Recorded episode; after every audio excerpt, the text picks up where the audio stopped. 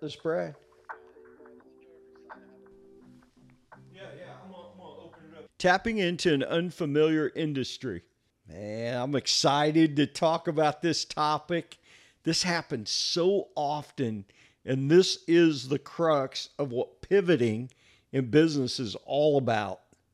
We're going to talk about how you get into a new industry. If you join me for the first time, my name is Brad Hogann. I'm a business guy here in Central Florida. This is season three, episode ten. Talking about today, tapping into an unfamiliar industry, which I think happens to us so often, whether it's an entire industry or whether it's an add-on we've got to our business. I just want to talk about the five main things I see. Number one, do your research. There's a lot of research that needs to go into it. And today with the internet, man, everything's out there. You can certainly find the research. I'll even go as far as to say, do a business plan. Ironically, I know so many successful business guys that don't have a business plan. I frequently sit there, you know, in a meeting with guys that are super successful in all different industries. And as they're talking about issues or things they run into, I just cringe. I think, man, you could be so much more successful if you just had a business plan. And that business plan, number one, it's not what most people think. They think, what, I need to write down what I'm doing? Well, I'm here to tell you what a real business plan does is it asks some hard questions that you have to go research to find the answers. Who are your biggest competitors? You know, what's the dollar volume of your industry? I mean, am I thinking I'm going to do a million dollars this year when the industry average is twenty million? You know, my way off base. There are these tools that don't cost anything, that are readily available to all of us. You have got to do your research and give yourself the biggest chance for success. I think of, too, as I'm sitting there with those business guys that are super successful, how many other businesses or business people are there on the fringe that are not sitting in that room, that are not successful, that are struggling for whatever reason? Did they do their research? Did they do their business plan? What we're talking about here is just having a healthy business and giving yourself the absolute best chance to win. It's work at the end of the day. That's what it is. The second thing I'd encourage you to do is find a mentor. I'm big on coaches. I have two coaches right now coaching me through different things in business. I'm certainly at this point not afraid to spend tens of thousands, if not hundreds of thousands of dollars on a coach, and I literally mean that. Find a mentor, someone that's willing to help you. How do you find that mentor? You know, where, where are they at? I'm a big advocate, and I think the biggest source for that mentor is through associations. You may know someone that encouraged you or helped you get in the business. That may be a good resource, but you may need to pivot away from that person if they're just excited about it. Let's get with someone that's a true expert, that's been doing it forever. You know, they've been in the industry for a long time. They're successful and is willing to help you. What I find in associations are, for the most part, these are guys in their industry that are successful. So they've got the time to give back. They want to give back financially. Typically, these are stable guys. If you can just tap into that industry, ask for help, and, and it's done in different forms. I mean, get, get to know the people, take them to lunch, invite them out, tell them you need help, tell them what you're doing. I think for the most part, the associations that I'm part of, it's a give back on my part. When I show up at my association meetings, very involved. I'm on the board. I'm on more than a couple. I pay for my own hotel rooms. I pay for my own travel. I take off from my office. I take time away from my business in order to go there. But anyone that is willing to commit, that's trying to grow their business, make their business viable, healthy, do the right thing, I'm happy to help them. I get phone calls. You know, I typically get a handful of calls every couple of weeks. Maybe it even means visiting their job sites. But I'm happy to help them. I'll tell them everything I know. I'm secure in my business. There's enough business to go around for all of us. You are looking for that person that has that attitude. Not somebody that's holding back, but they're available. They're out there. They're happy to help you. You just got to be innovative yourself in finding the right person. And sometimes when we choose a mentor or coach, we outgrow that person. And, and I don't mean we get better than them, but I learned what I can about my business practices. I feel like that's on track. Maybe that's what my mentor coach was helping me with. I found out I don't know nearly enough about the digital space within my industry. I need a different coach, a different mentor, someone that's a guru with digital within my industry. That's why we change coaches, change mentors. It's level up for us individually because that's where we're at. There may be somebody else in our industry that's killing it in the digital space, but they need something else. You know, it's a constant growing process. Here I am right now. I am learning about a new side of the business, something I don't know very much about. So I am with the guru of gurus in my industry that knows what I need to learn. While I'm helping him figure out some organizational things, he is helping me learn a different side of the business. It's just kind of a win-win for both of us. Even though it's a business relationship, a work relationship, it's also bi-directional mentorship, if you will. The third thing is you need to be humble, a little bit contemplative. Have the humility. If you want to be a good leader, you need to be a good student. You can't know it all, even when you know the answer. Hold back, take it in. Learn from those around you. They know more than you. Everybody's ideas are not the best, but that's a place to also be humble. It's not speaking up saying, hey, well, I don't think that idea works because, and I'm not talking about having a dialogue within your office. I'm talking about when you're around your mentors, you're around the successful people, maybe think of it in a different way. You think that doesn't work or you know it doesn't work. Well, maybe it didn't work for you. I'm looking at them going, well, wait a minute, you're saying that. How, how'd that work for you? Oh, it was wildly successful. Here's what we did. Now I'm curious, what did he do different than what I was doing that made that successful? The fourth thing is it's the basic rinse and repeat. We need to test, learn, and improve. So many times I will have something that is running well in my business. Maybe a lot of people would think, man, you shouldn't mess with it. Everything's going good. Well, I want to try something a little different. Sometimes it, if you will, kind of crashes and burns. It's like, oh, that didn't work. Let's not do that again. But it's trying to get to that next level. We go through these phases where we hit a ceiling and we're trying to break through. You keep bumping against the ceiling. Whatever it is, we're trying to learn. We're trying to break through there. Finally, we break through. And guess what? You're going to come into another ceiling. You're trying to break through. That's how this whole thing works when we go into an unfamiliar business and we're trying to learn, or perhaps just business in general, but especially when it's something that's unfamiliar, we're trying to learn. It's all these breakthrough moments we have, all these wins. I had a finance company. I was having a tough time. I didn't have five years in business. I didn't have, several years ago, I didn't have three million dollars in my business account. And I just couldn't get anybody to talk to me, to really loan me the money I wanted to table fund.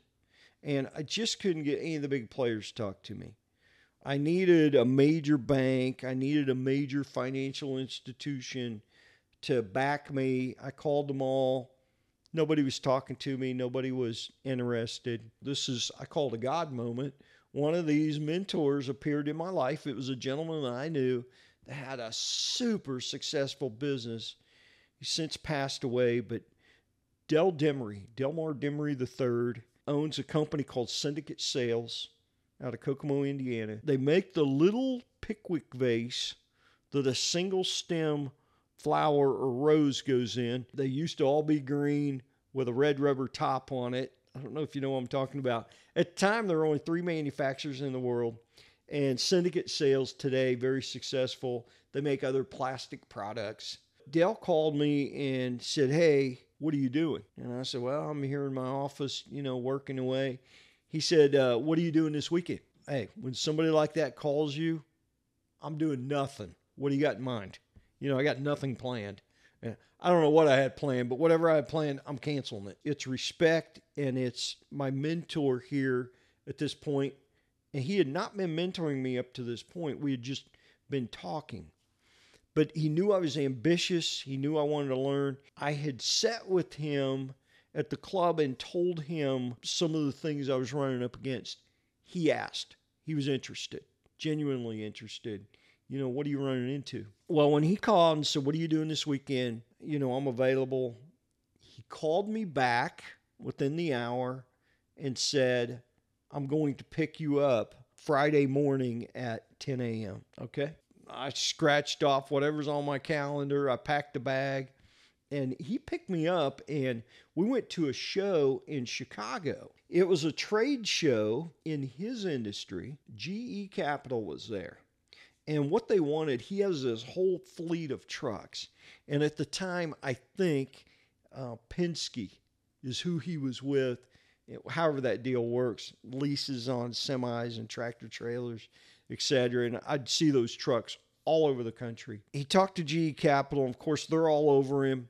They want, they want to do all his trucks, all his financing, everything. Dale told the two guys that were talking to him, he said, "This is my friend here, Brad. I need you to take care of it." He had a little conversation with them. We stayed at that show. We were there Friday, Uh, Saturday, Sunday. We came back home Sunday afternoon, dropped me off at my house. As we were getting close to my house, Dale looked at me and he said, "I need you to do two things. I need you to," and he asked me first, he said, "Do you have a legal firm that represents your company?" I said, "No." And he said, "I need you to hire one. Let's get a top-notch firm. I'll send you a couple names. Do you have an accounting firm?"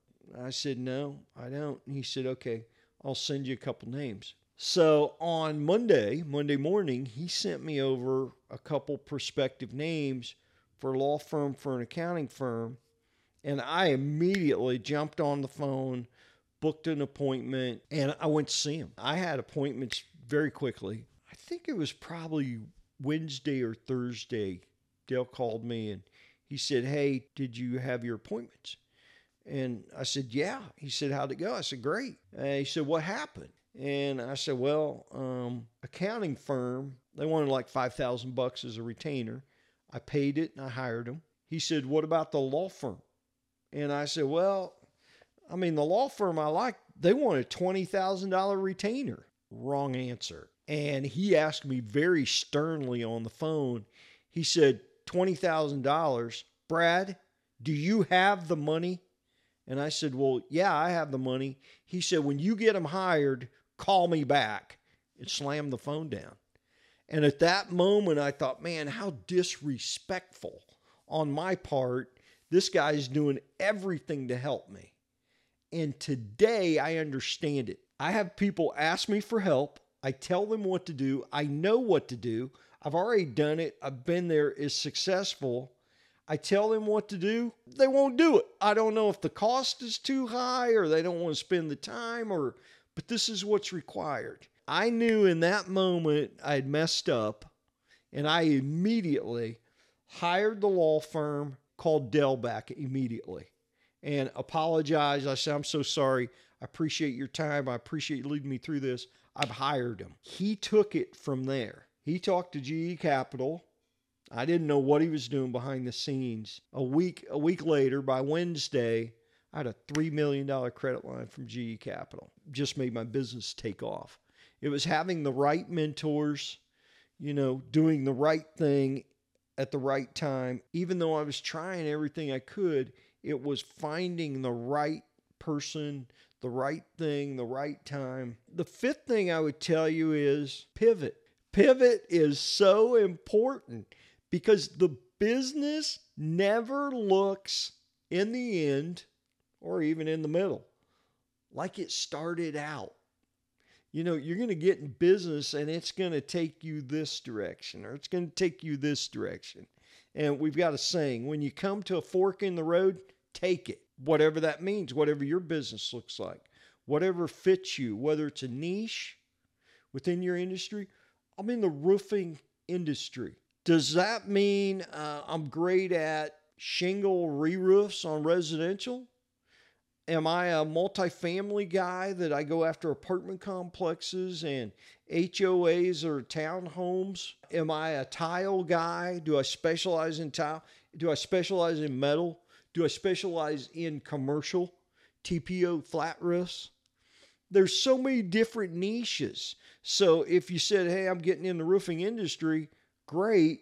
What's that going to look like in a year, in six months? There are some guys out there that can do both residential and commercial. There's not many guys that do both really well. They struggle. They struggle with that constantly.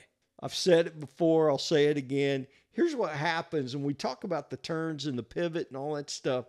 But what happens is when I go to industry functions or meetings, I'm talking to my buddies. They're asking, hey, what are you guys doing? You know, how's it going? And I'm like, yeah, you know, it's busy time in the industry. Everything's great. They say, well, okay, so you're doing residential. How many roofs you guys do? I'm like, oh, we, we put on sixty-four roofs last week. They go, last week? I'm like, yeah, you know, it's rolling along pretty good. And it, how far out are you? We're about eight weeks out. So you got four hundred eighty jobs in your pipeline? Yeah, probably a little more than that. They think, man, we need to be in, we need to be in residential. And I'm talking to a commercial guy. But then I ask the commercial guy, what are you guys doing? Well, they do these projects or like, well, we're in an industrial complex. It's normal for them. There's twenty buildings and we're putting on a million squares. I'm like, man, a million squares all at once? We need to be in commercial. And it's just the natural thing that happens, no matter what it is in our industry or your industry. It's always looking at what the other guy's doing. But the reality is maybe he doesn't really know anything about what I'm doing, and I don't really know anything about what he's doing. There's always that opportunity to go hire somebody within the industry that knows that. What's that look like? How's that work, et cetera? Just mentally have the capacity to know that you may need to pivot. Stuff happens. COVID happened. The manufacturer slowed down.